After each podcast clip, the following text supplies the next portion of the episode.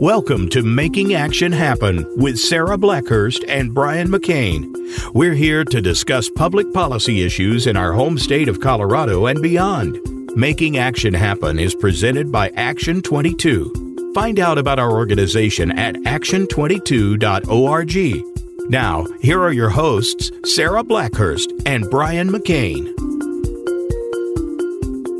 Hi, everybody. Welcome back to Making Action Happen. I'm your host, Brian McCain. Sarah is out paying bills right now and doing some Action 22 stuff. So it's going to be just me. So today, um, if you follow politics at all, specifically the third district and now the fifth district and the fourth district, um, it's across the board open seats for it's, the Republican it's mayhem. seats. Absolute mayhem. And, and um, so what we're doing, featuring some of the candidates that are Action 22 members. Um, you know, we support our members. We don't endorse candidates, but we do support our members, including all candidates running for office and offer them a platform to come on and kind of tell us what they're about. So today we have Russ Andrews. He's in town doing some politicking around Pueblo. AB, ABC always beat campaign. Yeah, exactly. So we invited him to come in and tell us about himself, his platform, why he's running, what he's going to do, and just pick his brain a little Yeah, bit. sure. So All right. thanks for coming on. Tell tell everybody about yourself. Yeah, thanks, Brian. I appreciate it. I appreciate the platform here.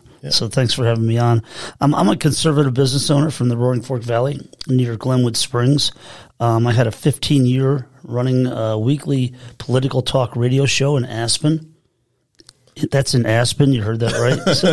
So- wait, hold on. So good, rewind a second. So a conservative leaning talk show in Aspen. yeah, right. Yeah. So you had like six listeners. No, on it. no, yeah, it's amazing because the, the radio uh, signal reached all the way to Vail, Okay. and then down to Rifle, and it's amazing, really, that we have so many people in our valley who are actual real conservatives, but they're swamped by Yeah. the, the the noise from the left. Yeah. So I gave those people a voice. And Good. I, and I mean I, I get it all the time. People come up to me and thank me, you know, for what I've done. But other people come up, and this is on video, so I'll show you. I've had this happen at least fifty times in fifteen years. Well, I'll go to shake someone's hand, and uh, Russ Andrews, wham, like it's spring loaded. Yeah. back it comes. So I've had a lot of fun with that radio show. I understand radio is about entertainment. Mm-hmm. My campaign manager won't let me do one of my entertainment sticks today, though. so he weighs two hundred sixty pounds, so I'll listen. Yeah. All right. But, um, And I- he's staring at you right yes, now. he is. Hi, Eric. Uh, I have a degree in marine engineering. I uh, achieved in 1983 um, from what is now uh, the highest ranked um, mid uh, career earnings college in the country. So, in other words, you graduate from my school, New York Maritime College, and 10 years out, you're making about 185000 a year, the average. Wow. So that's pretty good. Uh, the degree I earned is marine engineering. And as a marine engineer, you learn how to design and operate mobile and stationary power plants. So I know how to run, you know, natural gas, you know, uh, turbine power plants, uh, obviously steam, oil fired steam, coal. Uh, my roommate in college uh, worked, he focused on nuclear. And if you know anybody that worked in a reactor room in the nuclear navy, they know my roommate. They had to wow. go through his program. And, and that's that's very um, very on topic for Pueblo right now, and we're going to do a show about it later. But um, we're going through this issue where Comanche Three is being retired earlier than projected. I think it was going to be 2070 or 2080, and they keep pushing it back. And Sarah, my co-host, who's not here today, Sarah, uh, she was on the PISAC, which was the Pueblo something something energy. I, it's like a huge acronym, but uh, they were put together and it was business leaders, community leaders, industry leaders to figure out a replacement for Comanche 3.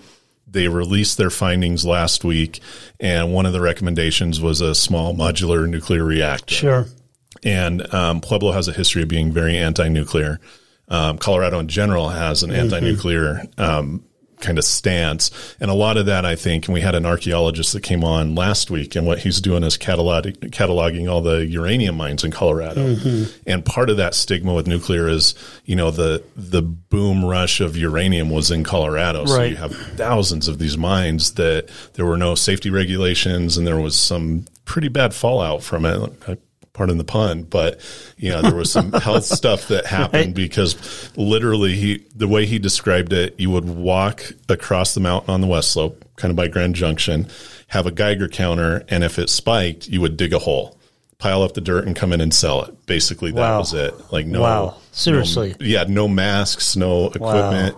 Um, and, and the only person you could sell it to was the United States government, Mm-hmm. and they were just, you know, it was more valuable than gold at the time. So everybody was out there doing it. So now you have thousands of these small mines that's uranium. It's just uranium tailings and then some of the chemicals they use to get out, along with the larger mines that we're dealing with it as well. And I, I was thinking about it and we were talking after the show. And you know the some of the one of the political parties in Colorado says no nuclear, no new Colorado. You have Rocky. No Flats. energy, Yeah, essentially what they say. Yeah, and, and I think that maybe how the problems we had in the past are not the problems we would have now with nuclear energy. Mm-hmm. And I, Well, you know, we're at fourth, fifth generation designs. So this isn't Fukushima, which wasn't a bad design. Mm-hmm. Yeah, yeah. Just put in a bad spot. Yeah. And what happened there, uh, you know, the steam cycle is pretty simple. It's the first thing you learn on the very first day when you go to my school. Water comes out of the condenser, goes through the feed pumps, through the, the furnace, you know, in, in Mm-hmm. the boiler, and then turns into steam and then turns a, a turbine, then goes back into the condenser. Yeah. So what happened in Fukushima was the feed pump that, that pressurizes the water that goes into uh, the reactor vessel. In this case, uh, it, it, it got swamped and they, it got shut down. I actually asked my roommate about this. I said, "Why don't they have a backup feed pump running? These things are huge and they suck Yeah. up a lot of energy." Yeah. And that was the reason why it, it, it hurts the energy profile, but it would have saved the plant. yeah, So that's what happened there. But these small modular designs aren't like that at all. no, I mean, no, not at all. yeah. So, so you know, there's a guy in our valley, Amory Le- Lovins. I love this guy. Uh, there were what we called. I'm a financial advisor of 36 years, and when I started with Merrill Lynch in 1987, Washington State I had, I believe, was three nuclear power plants about to come online, and they were called the Whoops plants. Whoops. Yeah. And this is back when interest rates were higher and they had issued tax free municipal bonds yielding 8%. Amory Lovins held that project up for five years under some environmental review. Well, in the meantime, they still had to pay interest on the bonds. That, that ratcheted, up the price 40%. Now, what does Amory say, say about uh, nuclear power? Likes it. It's too expensive. Or it's too it's too expensive. Expensive just- I thought because it'd do a because he drives Yeah. the prices Yeah, up. yeah. So, yeah, they they don't like energy in any form. We as capitalists understand that capitalism, the lifeblood of capitalism, Yeah. is energy. So, this whole push for what I call red energy, I mean, it bleeds red ink, and we have to mm-hmm. get about two thirds of our components from Ch- communist red China. Yeah. It is the greatest misallocation of capital in the history of mankind, in my opinion. And let me give you an example. What ostensibly is the reason to convert our internal combustion engine fleet to an EV fleet? What what are we trying to accomplish? Trying to save the environment. Yeah, yeah. So, um, it would, doing so, if we took every car and every van in the United States, replaced them with EVs, it would reduce global emissions by 0.18%. So, if there's anybody listening here, well, whatever, hi there. if there's anybody uh, listening here from the Aspen City Council, uh, that means that 99.82% of greenhouse gases will persist. So it's stupid. It's a misalloc. I mean, think about that. You accomplish nothing by eliminating the whole United States automobile fleet. Well, and you know, in our our business, what we do with Action Twenty Two, we focus on jobs and tax revenue, right? Mm-hmm. And so they're going to have to figure out a way to tax an EV because you don't have the gasoline tax, Right. but you still have the roads. Yeah, a- and you could say you could replace the mechanics jobs with you know EV jobs, but I don't think there's a workforce for that. Um, even going back to nuclear, like they didn't say they're going to do nuclear, but that was a recommendation, and the biggest thing with it was the tax base and the jobs. So if we put in a solar field, that's like three jobs, Yeah. and the tax base is nothing, Right. But a nuclear, I think the reporting could go on their website. It was you know. 200 jobs and a huge tax revenue and Mm-hmm. Right. high paying jobs. But yeah, going back to the EV. So, but I will feel better driving an EV. Yeah, right. Yeah, You- right. But it does is. nothing. That's my point. You can buy it all you want, pay extra. We subsidize it. It does nothing. It does nothing. Um, the other point is our grid, our electrical grid, isn't terribly stable as it is. Yeah. So these people want to replace baseline, always there electricity with intermittent, not always there electricity. Oh, and add 50% demand to the grid. Yeah. It can't work. I mean, it doesn't take an engineer to figure it out. It simply cannot Yeah. work. So again, it's the greatest misallocation of capital in mankind, in my opinion. Yeah. So, well, we covered energy a little Yeah, a little bit. but uh, so wh- why'd you decide to run? So you, you jumped into this race. So we had um, Congresswoman Boebert running, and we have various Republican candidates jumping in to primary her. Uh, more so now that she moved to the fourth district, Right. which you know she, if nobody knows, which everybody knows, but she decided not to run in the third district because basically she would lose the election. Yeah, and by the way, I've been telling her since middle of April. I get along fine with Lauren, um, you know, and it wasn't personal for me. It was always Yeah. a math problem. So as an engineer and as a financial advisor, I'm pretty good at math. And it, it dawned on me back in April, she could not possibly beat Adam Yeah. Frisch. Yeah. Um, so that was one of the reasons I got into the race. Another reason is uh, that Lauren had her um, abilities focused on everything that seemed to me but bringing tax dollars back to our district. So in 2022, she brought back 1.1 billion fewer tax dollars to the district than, than the average district enjoyed in the state. And every district has about the same population. Yes. And this is a massive district and it's very impoverished. I could tell you stories all day about our travels. Um, but that works out to $5,800 per family of four that Lauren left on the table back in D.C. Yeah. Now that's money that couldn't be, that could have been used to fix our roads, to fix our bridges, um, for, for rural hospitals, for outreach for elderly patients, and on and on and on. Mm-hmm. To build a dog kennel down in Walsendorf, or is it Walsenburg, yeah, Yeah. I mean, they, whatever, wherever we go, there's needs that aren't being met that could have been met had Lauren kind of focused more on that. So Yeah. that's that's one of my big issues. And then I, you know, I'm a different style than Lauren. Lauren was ranked 433rd out of 435 Congress people by a Georgetown University poll in terms of bipartisanship. Mm-hmm. My very first plank in my platform is to instruct my staff to reach across the aisle to all other Congress people, all the 434 and all 100 senators, try to put together 10 to 20 minute meetings where we could try to find some common ground to co-sponsor legislation. And I'm going to do that. My, my campaign manager, Eric, says he doesn't think it's ever been done before, but I'm going to give it a try. Yeah, um, that's really funny. Who was 485? The 435, I don't remember. 435, By yeah. the way, they were all Republicans. The Oh, first yeah, 30, you yeah. know, it's a Georgetown study. Yeah, so yeah. Take it with a grain of salt. But, but she was at the back of the Yeah, pack. she's she's at the back. Well, and I know the Republicans had the policy of no, well, earmarks, whatever they call them, congressional directed funding. But I argued, and you know, when I was working for Congressman Tipton, we didn't have earmarks. They got hmm. rid of them, and then right when he was out, they brought him back. And we were talking about how you can use that really to help out somewhere like the third district mm-hmm. because we have some of the poorest communities and counties in the country and some of the richest counties in the country. Right. But there's no real middle room. No, there not. It's it's the extreme. It's one Yeah. or the other. And I I get the philosophy of earmarks are bad and this and that. See, I disagree. I, I disagree too. I know where they're coming from, but the money's just going to go back in anyway. Yes. You know. So that was, you know, that was Lauren's point to me initially back when we first started doing Lincoln Day dinners together. Well, yeah, well, you know, um, if I, you know, I'm proud that I didn't bring that extra 1.1 billion back to the district because now it didn't get spent. Uh-uh. It got spent in It New York City spent. and Yeah. Chicago and San Francisco and LA. So the other issue, Brian, is this.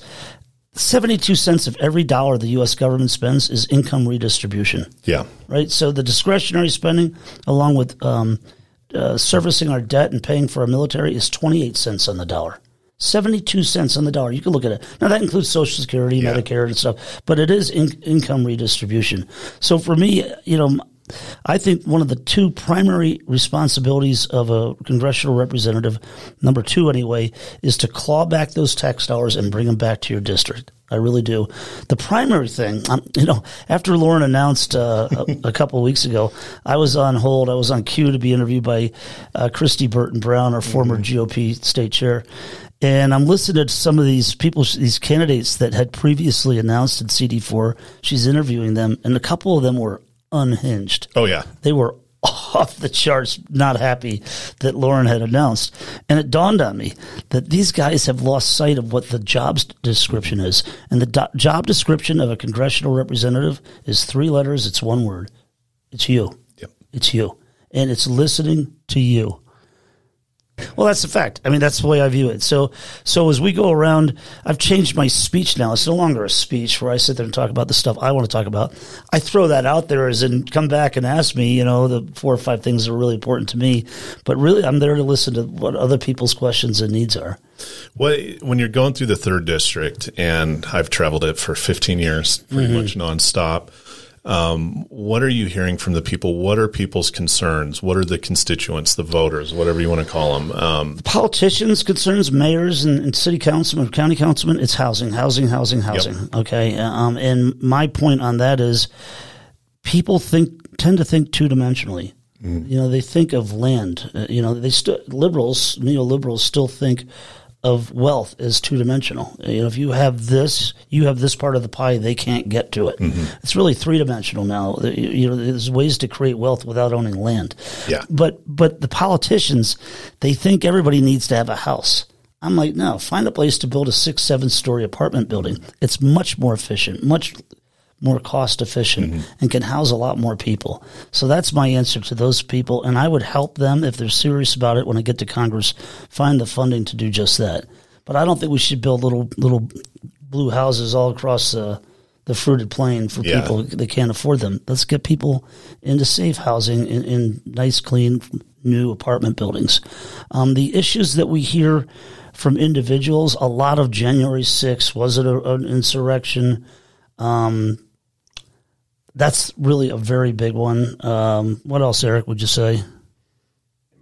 Oh, immigration. Yeah, I mean that's that's probably the biggest one, especially more so I find over here, uh, you know, in the south uh, east part of the state. So I have a whole comprehensive immigration uh, reform program. Immigration's a big issue. I mean, in, in my little town of Carbondale, Colorado, we have 130 Venezuelans living under a bridge. I saw that. Somebody sent me that article, and I Yeah. had no idea Yeah. that was going on. So immigration nationwide. Um, last year, Joe Biden spent four hundred and fifty-one billion dollars on immigration. Put that in perspective. Reagan's first-year budget was five hundred and sixty-two billion dollars. I realize that was 40, 41 years ago, but still, this is a massive problem. Um, And what what did he spend that money on? Was this going towards, you know, immigration and border control? I didn't. I didn't read about the breakdown. I just read the the, the gross this. number, and it is gross. Yeah. I mean, come on, it's nuts. So, the, and I, you have to if you if you enjoy a little Schadenfreude, you kind of have to uh, chuckle at these sanctuary cities and states that are being inundated with illegals. God, so. New York City, Yeah. the one that comes to So mind. by the end of his first term, and, and pray to God his only term, he will have allowed in somewhere between 12 million and 14 million people. Think about it. That's just massive. I mean, that our, put that in perspective. The population of Colorado is just under six million. And and I I like to separate it too. So when we're talking about immigration now, we're talking about basically the open border policy and people coming over here Right. illegally. Um, we're not talking about the immigration, whereas it it goes towards um, agricultural workers, Right. seasonal visa workers, and stuff. And I and it upsets me sometimes when those two get thrown together because it's it's immigration, but it's two separate issues. Mm-hmm. Sure it is. And there's different ways to approach each side of it. And I think in the the rhetoric when you when you get political about it from the Dem side, even the Republican side of it, they kind of throw them all in the same pot, Yeah. and it shouldn't be that Yeah. way. You know? Well, we allowed 1.13 million legal immigrants in in tw- 2022. Um, again, by the end of Biden's first term, it'll be 12 million people. And to break down why, uh, you, you know, I, I use a lot of math. I'm an engineer and financial advisor, but typically about half of immigrants vote when they're given the opportunity. Mm-hmm. So if you let in 12 million, that means 6 million will vote. Two thirds vote Democrat, one third vote Republican, which means 4, 4 million will vote Democrat and 2 million will vote Republicans. So they're going to let in 2 million net new Democrat mm-hmm. potential net new voters. And in the meantime, that we will have suffered somewhere around 450,000 fentanyl deaths. And I, Yeah. I said fentanyl, but it, that's other synthetic Yeah, opioids yeah. too. But that's 450,000 opioid deaths to get 2 million new voters. Think about the, the callous math. They know the math. Yeah. So, so my idea is build a wall, finish building the wall, enforce the border. Don't let people in illegally. Mm-hmm. That's all there is to it.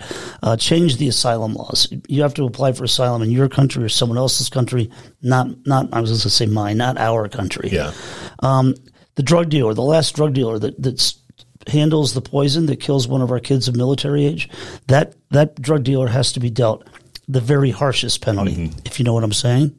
Okay. Um, finally, well, not finally, yeah, finally, uh, tariffs. Um, I don't believe in using tariffs for trade protection like Trump did with steel. It added 800 steel jobs and it eliminated probably 80,000 other jobs. So Yeah. it doesn't, t- trade tariffs uh, don't work. However, for national security, I'm all in favor of using tariffs. So my idea is this.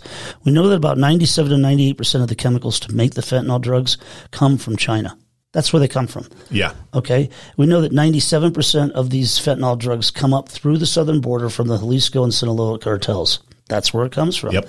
Let's stop making it our problem where we lost 106,699 kids of military age. And that's mm-hmm. not a coincidence.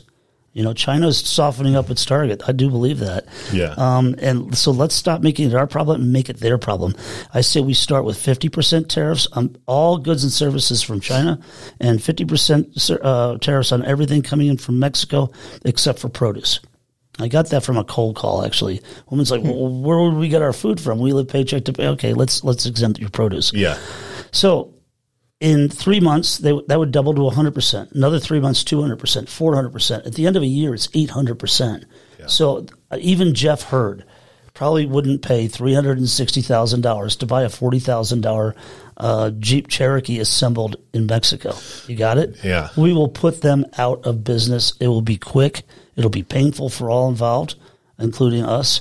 Uh, but it, nobody right now, Brian, is speaking for these 106,000 dead kids every year. I know. Nobody's speaking for their parents, their grandparents, their sisters, brothers, their spouses, whatever it is. Nobody. And the reason for that is, it, it, by the way, it's the equivalent of 35 9-11 style ter- terrorist attacks every year on our soil. And nobody cares. And the reason why is there's a death today in Portland. There's a death in Denver. There's a death five in Chicago. You know, it's spread out all over the Yeah. place. There's no one place that reporters can go and report on it if they were even inclined to do so. and it's where people are desensitized to it. Yeah, You know, exactly. You, remember two years ago when somebody OD'd of fentanyl and you'd see the scary videos and commercials. It's like, oh my gosh, like Yeah. that's insane. Now it's like whatever. Yeah, my son lives in uh, Parker, uh, commutes to Denver three or four days a week by train, and he says, "Dad, it's every day somebody's smoking." I go, "What does it smell like?" It smells like cat urine.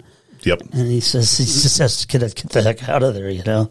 So it's it's ridiculous, It- and it, it, it's it's because we have a wide open border. Now the left will tell you that all these drugs are coming through ports of entry. Uh uh No. The ones they catch are coming through ports of entry.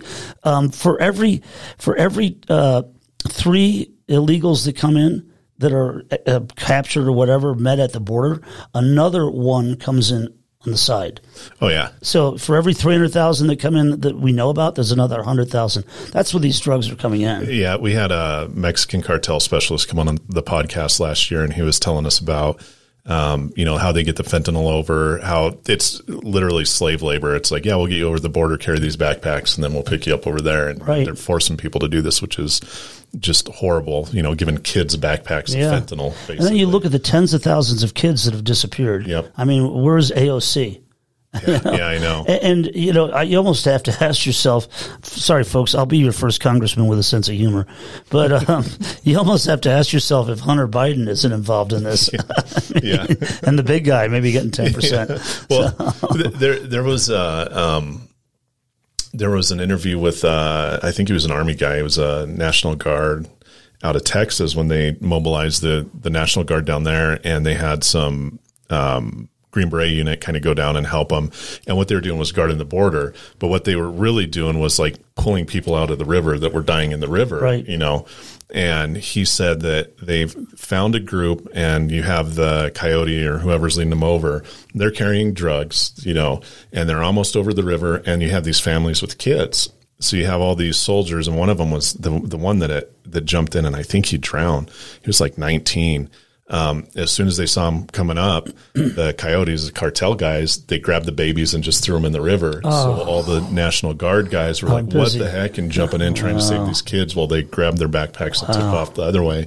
And and he brought up the and anybody that's seen like Sicario or any of those movies, They're um, great. the the tactic where they you know they'll send three trucks to get caught and then pass seven over here you know Yeah. while they're getting caught and and it always cracked me up even when I worked in Congress it was like you know we've had this many people illegally across the border right like how do you know that and they're like well we caught them I'm like Right. how many did you not catch at Yeah. this time. Like Yeah. that people forget that number that gets thrown out there, whether you agree with it or disagree with it. You know, that's like a fraction. Sure. You know, it's it's shoplifting. Yeah. You know, for every candy bar shoplifted, only one gets caught out of 10 It's, it's the same. Mm-hmm. If thing. that, right. And and it's it's interesting. There must be an election coming up soon because you're seeing even on the Democrat side some of these congressmen, senators, you know, say like, you know, we really need to fund border patrol better Mm-hmm. and give them more tools and resources. And you know, even the Biden administration, like, yeah, we're we're building the wall. Uh, you yeah, know, build, they're selling off pieces Yeah, of it is yeah, what they're doing. I know, but it, it's uh, it's interesting that only gets brought up during a presidential election. Not for me. I I, mean, I know. I, I mean, this has from- been a big thing you know for what me I- for years. From the side I'm talking, the other side. And where- again, folks, nobody seems to be advocating for these dead kids, and I want to be that person. and, and it's as it's as simple as you know, some 18 year old out partying buys something, not buying fentanyl, and then dies. Yeah. Or I actually a have a a, friend. His, uh, this kid was a codeine addict, and his best friend was a, a, a opioid addict. And they're in some halfway house, you know, trying to recover. One of them went out and hooked up and got the codeine. The other one got whatever he got, Mm-hmm. and the one that did the codeine was fine, but his buddies started choking and spitting and dying from the fentanyl. So he starts to give him mouth to mouth. Guess what? he gets it. He did. He's died. Yeah. Yeah. Yeah. So it's just you know. and and they've even snuck it in um, prescription drugs. Oh, for sure. Like asthma medication Yeah, that, yeah. you know, I can't afford to buy Advair or whatever. So I'm going to go to Mexico and buy Yeah. a bunch of Advair for my kid. and then it did happen where somebody, it was asthma medicine was fentanyl. Oh, you know, it, it's just, Can't party like it's 1999, can you? no, no. It was bad back then. Yeah. I, I, I like cringe every day when my kids go to school. Oh yeah, yeah. And, and it's, uh, You know, with my kids, um, they were all pretty successful in high school, and I sat them down in my office. Uh, you know, the week before they're headed out to, to college, I'm like, "Look, study hard, get your A. You know, get your A's in your exams. Go out and party all you want. No pills, no powders, no potions." Mm, Not all of them listen. But I, I think mine are listening okay so far, Yeah. or at least they're really good at hiding it Yeah. right now. But um, Oh, so, just to finish up on the Yeah, yeah, immigration, sorry. so we did let 1.13 million in legally in 2022. I say let's really control the southern border. We will have let in 12 million unskilled laborers. We've checked that box. Yeah. I think. Um, let's uh, bring new people in based on merit. I say triple triple it. Mm-hmm. Because we need workers and we need people that when they show up on our shores, they can help us immediately. Yes. Not cost us $451 billion. We need doctors, no lawyers. We have plenty of them. too many lawyers. Doctors, nurses, code writers, truck drivers, carpenters. Again, people who can immediately help the bottom line in America. and would you be opposed to um, streamlining that process? Because one, No. you know, after COVID, you saw an uptick in in some of the ag community and even the skilled community where you had people that have been working here seasonally for years, Mm-hmm. decades even, and now they're here illegally because the federal government shut down during COVID and wouldn't process their visas Right. and stuff. And I've always advocated that you know do it right, but I think that process really needs to be streamlined because it's Every process in this country needs to be Yeah, streamlined. yeah. Seriously, Yeah, I mean, it- we have so we're so bloated with government. We're the largest government in the world. I know Uh, It's That ever ridiculous. existed. Yeah, Yeah. So uh, every process needs to be streamlined. It's uh, there's red tape everywhere. Yeah, and, and it's you know it used to be three months to get your visa approved, then it went to six months, then it was like during COVID it was like maybe in a year Mm-hmm. you could get it. And it's like, well, how am I going to go work my job that I need Right. for? So some, you asked me, you know, what's going on in the district? Eight out of ten people in this district live uh, paycheck to paycheck. Mm-hmm. Um, I don't like that. I think that that's bad. Um, as again, I've been a financial advisor for 36 years, so I, I guess you know. By the way, got to put a shot out there for my a fellow opponent of mine here. There are nine engineers in Congress out of 535 people. Not to worry though, because there are 175 lawyers. And probably one, one of the top one of the top uh, opponents here is a lawyer, as I'm Yeah, sure you know. yeah. Um, but anyway, uh, I know what causes inflation. You know, it's high energy prices and it's printing money, and uh, that has to stop. You know, we need to do at least come close to a balanced budget. So that's an issue. Now, um, a thing that drives us nuts as we travel.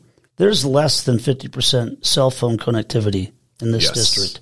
and we w- are working with uh, one of the two people who, one of the two businesses that built out cell towers in the nation in the 1990s, and they have told us that. Uh, we you need less than one fourth as many cell towers in rural America because there's not as much traffic. So the typical radius of a cell tower, let's say here in Pueblo, is six miles. In rural America, it's 24 miles. But for some reason, you can't get that through the brains of the people that regulate the industry in Washington. Yes. So we're actively involved with that. Um, also, have an idea that on roads where uh, uh, Wi-Fi, what do you call it, fiber optic is, Yes. that you don't need a cell tower. You can just simply drill down, you know, hook up a router, put it on a pole, and that would would act as a cell tower. Yep. So for me, it's it's a it's dangerous. Um, my wife Lori and I were headed to uh, L- the La Plata County Fair back in August, and we're driving from Carbondale to Paonia. That's 74 miles without any cell coverage. And there's a woman uh, at Paonia Reservoir. Her truck's broken down. She's waving us down, so we pull over. And she says, you know, I, whatever, truck broke down. I can't get a signal to my husband. When you get to Paonia, would you text him for us? And we did, and we picked up two new voters. So, Yes. but it, draw, it just you know drives home to me. It's a safety issue. It's an education issue. I mean, if a kid's sitting in a school bus for forty five minutes, he or she could be doing their homework. Yeah. But if they don't have connect- connectivity, they're not doing their homework, probably. So you know, there's just a lot of uh, issues with it. I, I Yeah. that and it would be inexpensive. My idea is uh, to have the federal government probably kick in ten to fifteen cents on the dollar. That's all it takes. These these towers don't go up because they're not making money. It's not that they cost a lot, but you know they're they're, not you know meeting the margins that Yeah. the telephone companies need. Yeah, it's not um, of value for them to put it Right. in, which we ran into around here a lot Yeah. with some of these um, communities that didn't have broadband or you know any type of access. Mm-hmm. That only have one signal there, so they need redundancy. Yeah. And um, I, I won't say the county because it's a work in progress, but you know one telecommunications company is like, why would we do that there? We won't make any money. Yeah, You know, exactly. that's my point. That- so the federal government's kicking in ten percent a year, now they're making money. Yeah, it makes then- sense for them. And and the state's doing a little bit with it, but they're kind of um, wishy washy. They're like, yeah, we'll give you some money, but we own it. Yeah, and yeah, that's yeah, the yeah. fight right now with the broadband Right, expansion. the broadband. I, you know, the, the the state wants to charge.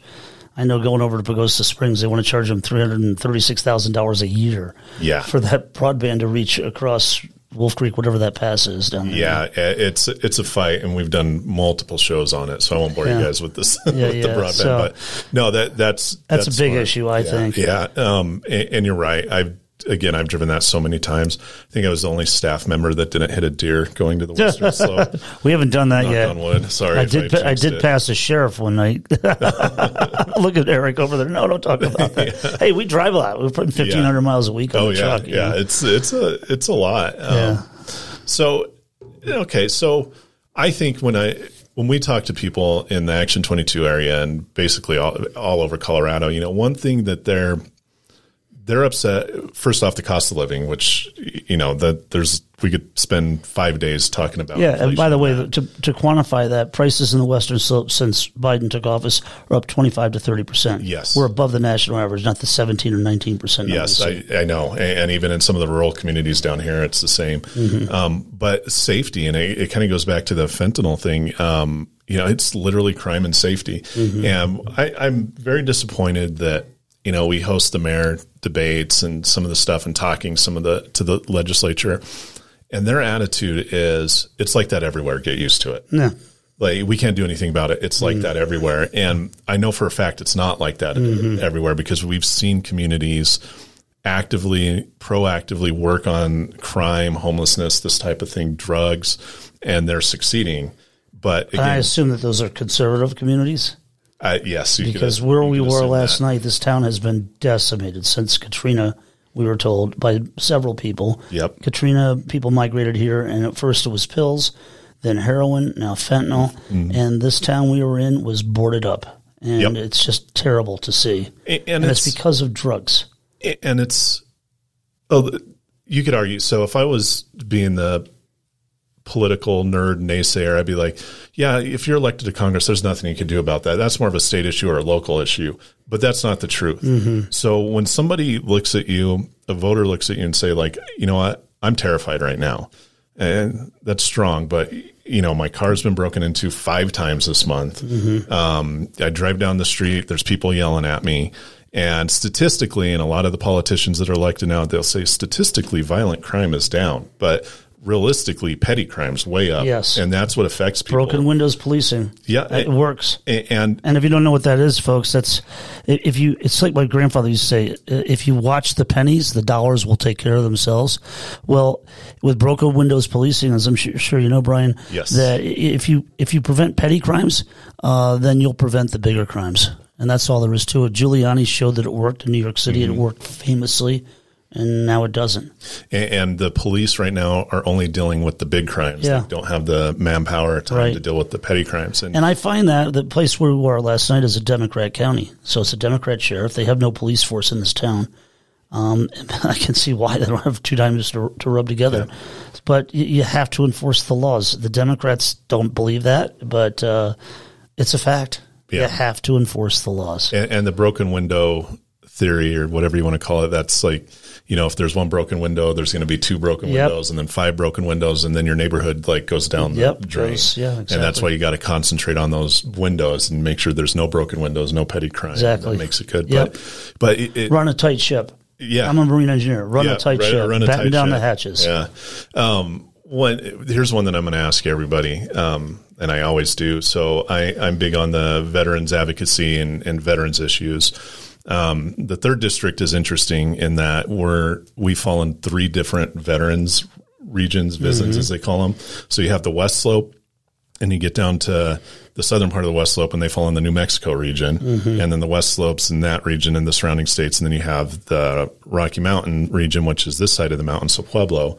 But then you go down to Trinidad, and that falls in New Mexico again. Mm-hmm. So you have the largest bureaucracy that that they're doing better, but I'm seeing them kind of fall back a little bit now. Like they were they were kicking butt for a while, and now they're you know two steps forward, four steps back. It Right. seems like. Um, so you're dealing with three different regions of the VA. The VA is inundated with problems. If I go to the Pueblo VA clinic and then say I'm in Grand Junction and something happens, and I go in there, they don't, they can't even see my medical records mm. in Grand Junction, mm. and they probably won't even see me because it's a different mm-hmm. region. Um, yet, yet, they want to uh, roll out public health care for 330 million Exactly. Americans, and they can't take care of six or eight million, whatever it is. And, and when the VA said we can't take care of you, we're going to send you to the public sector. Yeah, right, And then- right. I mean, that and then we're not going to pay him. your argument. Right, yeah, yeah, yeah. I, I know. And, and they're like, and then we're not going to pay him for two years, so nobody's going to see you in the public center or sector with the VA card. But um, I think the the VA is over bureaucratic. I think if you look at it, Mm-hmm. Again, it's everything. Everything Yes. in government is everything. We So- need smaller government. what what would you what would you do to address the problems with the Well, first off, beef up my staff. Uh, we just walked by uh, an office here that uh, is supposed to be staffed by um, our A non-congressional no, office yes, and, and there was nobody there, and I'm told there's nobody there, but maybe one or two times every two weeks. So get your people to work and do their Yeah. job and do it in the office. Show up. If it's government, then run it. You know, it, it, I had a great boss. He said it's a business. Let's run it like a business. Yeah. Just because it's government doesn't mean you shouldn't run Yeah. it like a business. There has to be accountability. There's so much government uh, that it needs to be reined in. So I'll, I'll just just for a second let me give you another idea that I have, and we can come back to that. Um, I. I make a, try to make a thousand cold call dials a week. Probably won't happen this week. And I talk to so many people, and I always end with, "You tell me what your issues are." And this one fella says, "You know what? I am so sick and tired of paying taxes on my Social Security benefits." So I looked at. it. I never really thought about that before. The government sends out a, uh, 1.35 trillion in Social Security benefits every year. They suck back 125 billion via taxes that they throw back into their welfare state. Remember, I told you 72 percent of all Yeah. spending is is income redistribution. So it's a way for Democrats and the left to suck money out of the Social Security Trust Fund and put it back into their welfare state. So, do you remember Rick Perry's three agencies? Because he certainly didn't. Uh, I, I don't. Okay, well, I'll change the names: the Department of Food Stamps, the Yeah, Department of uh, right. Indoctrination, Yeah. and the Department of Red Energy. So between those uh, three departments, the Department of Energy, Education, and Agriculture, between the three of them, um, they go through four hundred seventy-four billion dollars a year. I estimate that we could cut out all but three hundred. Uh, all, we could cut out 336 billion of the 474 billion, still provide food stamps uh, to, to people, but block grant that to the states. The left hates that idea. They want to be in control of it in D.C. as if they know they have the exact finger uh, on the pulse of the needs of people in Cortez from Washington D.C. Yeah. versus the, the social service workers in Cortez. So let's block grant that to the states and let's control its growth. About 20% of food stamps is fraudulent uh, the, the, the, handout. Um, and we could cut out $336 billion a year. We could use that money to totally eliminate the taxation of Social Security, and then we could beef up the Social Security Trust Fund, which is due to go broke, I believe, now in 2032. When it goes broke yeah. by statute, they have to reduce your benefits out there, your benefits yeah. by 23%. So if you're bringing in, you know, $1,000 a year, it goes to, or a month, it goes down to $770 a month. Of money that you already put in. Of money you already That's put in what yeah, cracks yeah. me up. This is money yeah. are, that I'm paying into right. And then welfare, we spend, and if you you can Google this up thirty times, you can get forty different answers. Uh, but we're spending somewhere between one point two and one point eight billion a year on welfare benefits. Let's say it's it's one and a half. I say billion, one point two trillion and 1.8 trillion. Let's say it's 1.5 trillion. Um, we could knock out 2% of that. My grandmothers were both right. Idle hands do the devil's work. Let's put people back to work. Let's make people earn the dole. Let's just, we're paying one out of every eight Americans to stay home from work. Yeah. That's ridiculous. Our founding fathers had no concept of, of that at all. So we could eliminate, you know, another $30 billion a year. We do that for five years. That's another 150 billion. By the time we're all said and done, it's about a half a trillion dollars a year we could save that we could roll back into Social Security and back into Medicare to, to sustain those those programs for a longer period of time. And I've been seeing the mailers; um, they're just going against any Republican running. They say you're going to cut Social Security. No, not at all. In fact, and, I'm going to start collecting in four months. So. yeah, and it, it, corrects me. My mother-in-law calls. She's like, "Is the, are the Republicans really going to cut Social Security?" I'm like, "No, they're not. Mm-hmm. No. It's, it's an election year." Again, I can see cutting out large swaths of the Department of Agriculture. You got to maintain the our, uh, Department of Agriculture spent 195 billion last year. 119 billion was food stamps. Yeah, that's why I call it the Department of Food Stamps. Yeah. you're still going to have to send out the food stamps, but block grant it to the states. I don't know what else the Department of Agriculture does. I'm sure there's somebody listening that works with the Department of Agriculture and you get some benefit, God bless you. Mm-hmm. I'm all for it. But uh, Department of Energy does nothing. This I just described this whole red energy thing is absolute nonsense. And the Department of Indoctrination has no business from DC telling us how to raise our kids in yeah. in the Roaring Fork Valley or in Pueblo or in Cortez or wherever. Yeah, yeah. So I think that's a great idea. And the idea really is let's not pay people to stay home from work. Let's pay the people who earned this money yeah. already uh, that that it. made America great. Let's pay those people. It's their turn to retire. Let's take yeah. care of them with their money. Yeah. So, so yeah. So back to to um, uh, veterans benefits. I, I, mean, I don't really. I haven't studied the issue. We have a group of veterans for Russ, we call mm-hmm. them, and they advise us on you know priorities and the like. Um, and I, I really don't know that I'll have a handle on it until I get to Congress. Yeah. I mean, I can study the issue, but people aren't calling. You know, do you know Greg Rippey? Yes, Greg's a great guy. He's the chair of the Garfield County GOP, yeah.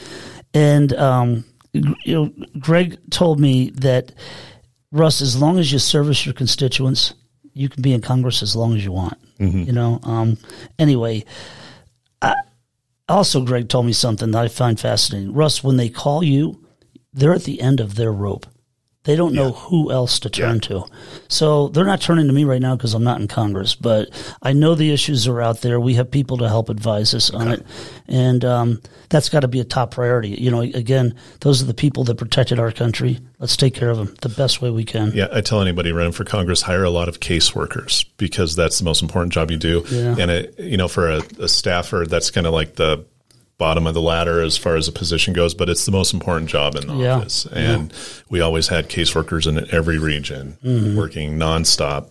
I think we we closed out like seven thousand veterans Good cases for you. Wow. over the last five years. That's massive. And, and you're right. It's the people that call. They're it's they're at the bottom. Like mm-hmm. they're they're the they're the hanging from position. a rope and they need yeah. help. Yeah. Yeah. And, and, you know, the, the VA situation is complicated because the VA is three things. It's not just one thing.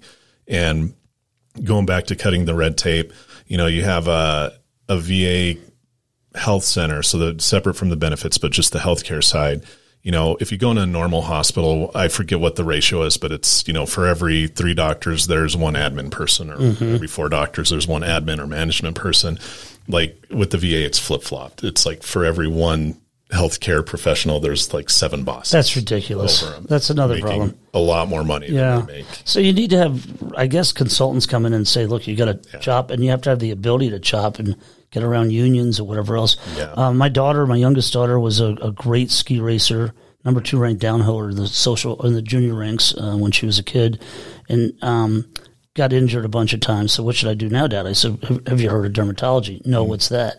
But uh, now she's the chief resident dermatologist at her hospital. Is moving back to the Roaring Fork Valley this oh, year. Wow. Yeah, it's pretty cool. That, that is cool. But she says, Dad, the clinical part is it's a dream. It's so exciting to actually work with patients. Yeah. The government, though, has come up with thousands, tens of thousands of codes for, everything, yeah. and it's so redundant. And he says, I literally spend as much time messing around with the government requirements yep. as I do, you know, the the clinician work. So again, anything you are in government, any place you are in government, there's too much red tape. Yeah. I, I, worked uh, out of school. I worked for NAVSEA. I, I helped design the DDG 51 destroyer. Mm-hmm. I worked on the trials process for the uh, FFG 7 frigate and for the Ticonderoga uh, class cruiser.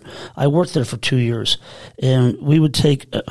You know, a bolt, there was a little something that was leaking on a valve, right? Mm-hmm. So we come up with a fix for it.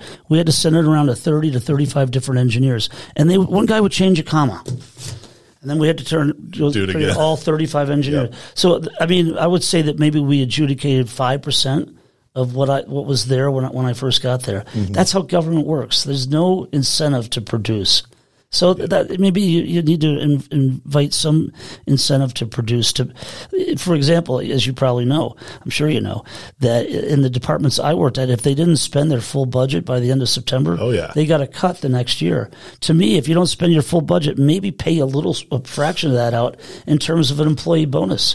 Um, that was uh, in the military. That's range day, where you go to the range and fire twenty thousand rounds right. of ammo, so you get it back next year. Right. yeah, yeah it was fun, right. but it was literally at the end of the fiscal year, load up a truck, have all this ammo, and just sit at the range for eight hours and wow. fire ammo. Wow, just like range day. That's yeah, great. You know, we got to shoot it so we get it back next yeah, year. Yeah. You know, you see that. I've I've seen horror stories where you have a department in the federal government that buys you know 2000 ipads to use mm-hmm. and like five trucks yeah and then they don't use them so they destroy them so they buy 5,000 more iPads for the next One year. of my closest friends, his wife sold uh, hardware, uh, you know, computing hardware to to the government.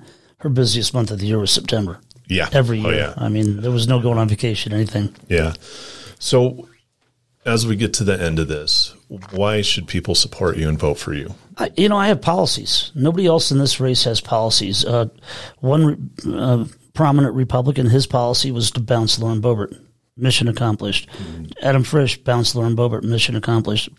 I actually have 27 different planks, just a couple of others briefly. Um, our ranchers, we have 39,000 ranchers in the state, and they are terrified about this wolf reintroduction. Yes. Um, so uh, Perry Will, you know Perry, I'm yes. sure. Perry's my state senator in what is a dead blue, cobalt blue uh, Senate last year, and a cobalt blue House, and a cobalt blue governor's mansion. Perry introduced 14 pieces of legislation. 13 of them got turned into law, and one got vetoed. And that was the ability to protect your livestock and animals mm-hmm. from wolves, from predation. Um, my idea is really simple that uh, if a rancher loses any kind of livestock to any state owned animal, whether it's a coyote, a mountain lion, a bear, or a wolf, that he should be remunerated hate that word compensated yeah. compensated to the tune of five times the market value these ranchers they fall in love with these animals. Yeah. If, if, you have a prize bull it's worth twenty five thousand dollars, these guys cry when they lose them. Um, so I think that if we can, uh, you know, put eighty seven billion dollars into the IRS, we could probably put a few million dollars into hiring rapid response teams uh, throughout the Intermountain region, and they need to show up uh, at a wolf, uh, you know, killing either or wolf or bear, whatever, within 24 hours, like yeah. it's a crime scene, and they need to compensate the rancher within a week, not some two, three months down the road deal. Yeah. and, and that'll ranchers are the greatest stewards of our ecosystem, and, and Mm-hmm. they have to know the wolves are coming. We're not going to be able to stop them at this point. Um, so let's make them embrace the concept, Mm-hmm. and you embrace it by by uh, compensating them for the loss. And then one last thing that I'm really big on, and this would be the first piece of legislation that I think I could get done uh, in the House, well, in in Washington, and that's regarding beetle kill. Uh, beetle kill might not be important this. right here in Pueblo, Yeah. but it's really important in the other 20 some odd counties in our district. There are 900 million dead beetle kill trees. What's the problem with that? Wild, wildland fires. And if you are a, uh, a global warmingist, you know, the, the sky is falling person, I'm not. I'm a signatory to something called the Oregon Petition, which basically says that uh, global warming is not uh, an existential threat. Okay, so that's not a big deal to me. But this, these 900 million dead trees, they put off 25% more greenhouse gases in the forest ecosystem. And it's not carbon dioxide as much as it is methane. Methane is 28 times more powerful as a greenhouse gas as is carbon dioxide. So my idea is pretty simple. Right now, of course, the government disincentivizes taking that lumber out. They charge you a small fee. Yes. My idea is to turn around and pay people five bucks a log, whatever it is. Uh, for 300 million trees, that'd be one and a half billion dollars. That's Yeah. a drop in our federal, right? Um, and then more importantly, anything they fashion out of it, whether it be a table, a chair, paneling, the paneling from this stuff costs a fortune. I know. yeah. Uh, let them sell that free of federal income taxes.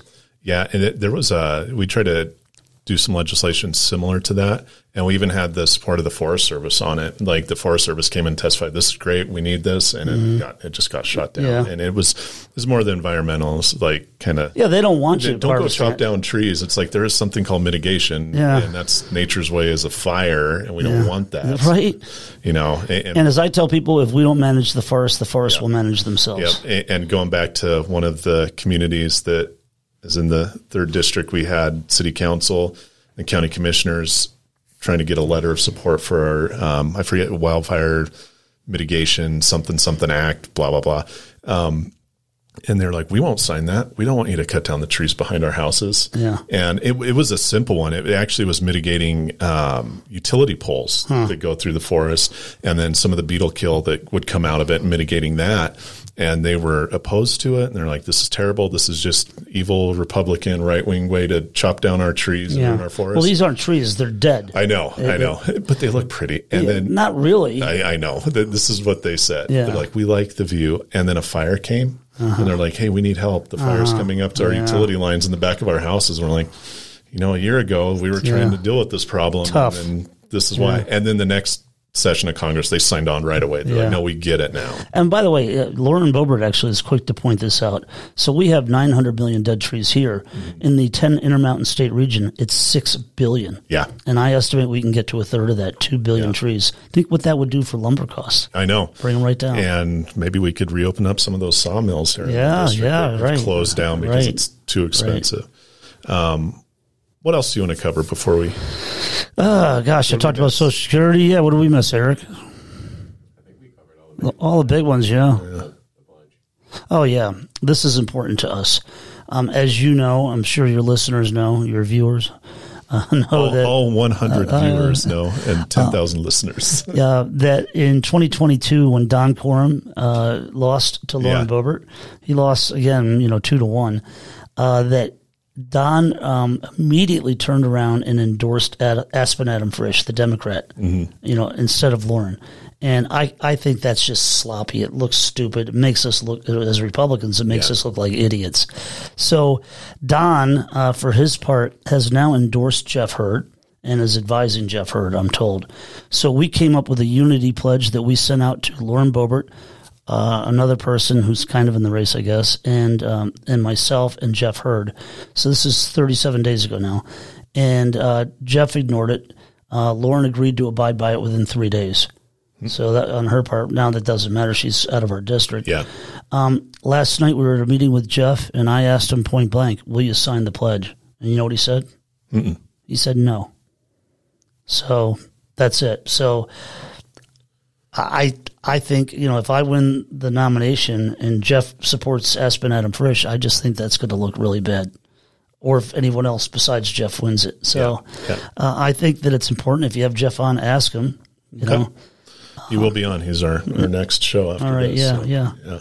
ask him. I mean, you know, he'll he might say something like, "Well, it depends on whether or not I like the person or, or their character or whatever." No, to me, if you're wearing Team Red, you're wearing Team Red. Yeah. You know, we can all play in the game, and uh, if you lose the game, you still got to wear Team Red. Yep. So If somebody wants to find out more about you or contribute, where do they go? go to Russ, uh, the number four, CD3.com, Russ for CD3.com. Feel free to make a donation. Always ask for money, right? Absolutely. I think that's the first rule. It's like ask for money. Always. oh, pain just in the the neck. worst part. Oh, it just sucks. And, and that, that's a, going back to Action 22 and making action happen. Um, I'm chasing money right now for us as well. Ya? like my most hated thing to do is pull up the phone and be like, hey, you like what we're doing? Can you just Yeah. send us some money? But Well, you know, some people help. are just simply predisposed. Yeah. So we make all these cold hotels. The other day, I ended with the, this elderly woman, and oh, tell me you're not a RINO, and tell me this about you. And da, da, da. Says, okay, well, send me an envelope, but make sure you put a return stamp on it. I hate when people ask me for money, and then I got to put the stamp on the envelope. yeah, know. But my point is, some people are just predisposed to donate. They get it. Other people Yeah, are, are yeah. no idea what it takes to run a campaign. And, and it's tough. You know, people are hurting now, but Yeah. Surprisingly, there's still money out there. Yeah, you know, there it- is. It, blows my mind the amount of money that some of these candidates are raising. Yeah. You know? And we haven't totally focused on that yet. I loaned my campaign a quarter of a million dollars. Uh, we still have, I don't know, 200, 225,000 in the bank. We are very good stewards of donor Good. money. Uh, we just don't blow through it. We look at other campaigns, like a woman running in CD4. It's amazing the money they go through. Yeah. We're not like that. Uh, Yeah. You know, we, we take care of the money, and we're trying to build up a war chest so we can we can sprint to the finish. Yeah, and it, it's tough in the third district because what you have four or five media markets. Yeah. right now is it five? Five Yeah. Mm-hmm. five media markets. So that everybody asks like, why is it so expensive to run in the third district? I'm like, well, if you run in Springs, you have one media market. Denver, Right. you have one. The third because you got to hit what New Mexico, Springs, Denver, West Slope. Um, yeah, so it, it's it's tough. It's massive. Yeah. And so if you if you like a candidate, if you like what you hear, that money is important, whether it's five bucks or whatever the max Yeah, is. and make sure, folks, at least from my perspective, I think it's important. Find a candidate that cares about you. Yeah. That cares about your needs. I mean, we're, we're not going to be like, I'm not going to care about you more than I care about my wife and kids, but I care about my fellow citizens in the Western Slope and I care about the problems that plague us. And I'm willing to come up with solutions and, and and talk to them. Yeah. Like talk to the candidate, especially now going into the election. They're going to be out there. They're go- going to be in front of people. Um, one frustrating thing is somebody that always complains about something, my dad. And then I'm like, I literally have a congressman and senator right here in front of you. You can tell him anything that you want, any concern you have. And he's like, no, I'm fine. Yeah, and yeah, you yeah. see that so much. It's like they're, well, you know, I was like that too back when I was shy, you know, Yeah. four or five years ago. And uh, but I tell people that's like, No, but I mean, people Yeah. is like, well, I don't know. If I go talk to that guy, is he really going to listen? Well, I do. And I know other guys do too. Yeah. You know, we listen. I, I'm, I started off with, I think, 18 planks and I'm up to 27. Yeah. The nine new planks I got from talking to people. Exactly, and that's why it's important to talk Yes, it to is. these people, Right. Talk to these candidates, Yeah. and and you'll remember them too. Oh, absolutely. like one hundred percent. That if you're in this business, you're going to have a good sense of people, and you're going to remember the people Yep. you meet, and those stories are going to travel with you. So again, talk to these candidates, talk to your elected officials because they will remember, and it makes a difference. Yeah, and I'll tell you, I've developed a knack, and I imagine most other the public servants do this. I used to be lousy with putting names and faces together. Pfft, Man, I have so improved Mm-hmm. Oh, because yeah. you sit there and you stand there and you listen, and you're like, okay, that guy's name is Brian, and this is his concern, and And that's your job too. Yeah, that's yeah. that's the most important job. this guy have. is fantastic. I have a great campaign manager. I mean, he's a slave driver, but we're having fun together. Yeah. You know, when you travel around in a truck for 25 hours a week with someone, you get to know them pretty well. Yeah. Oh, yeah. yeah. Well, um, thanks for coming on. And um, if you're if you like what you hear and you want to learn more, go to the site. Um, Making Action Happen does not support or endorse candidates during an election season, but But if he were going to endorse one, it would be me. Yeah, he said it, not me. Uh, um, but uh, we, we do support all members of Action 22. So if you're a member of Action 22 running for office, please come on our show. Um, we'll give you the platform and talk to us. Um, the views and opinions on making action happen do not necessarily reflect the views and opinions of Action 22, its board, or its membership. And with that, We'll see you next time. Thank you very much, folks. Thank you, Brian.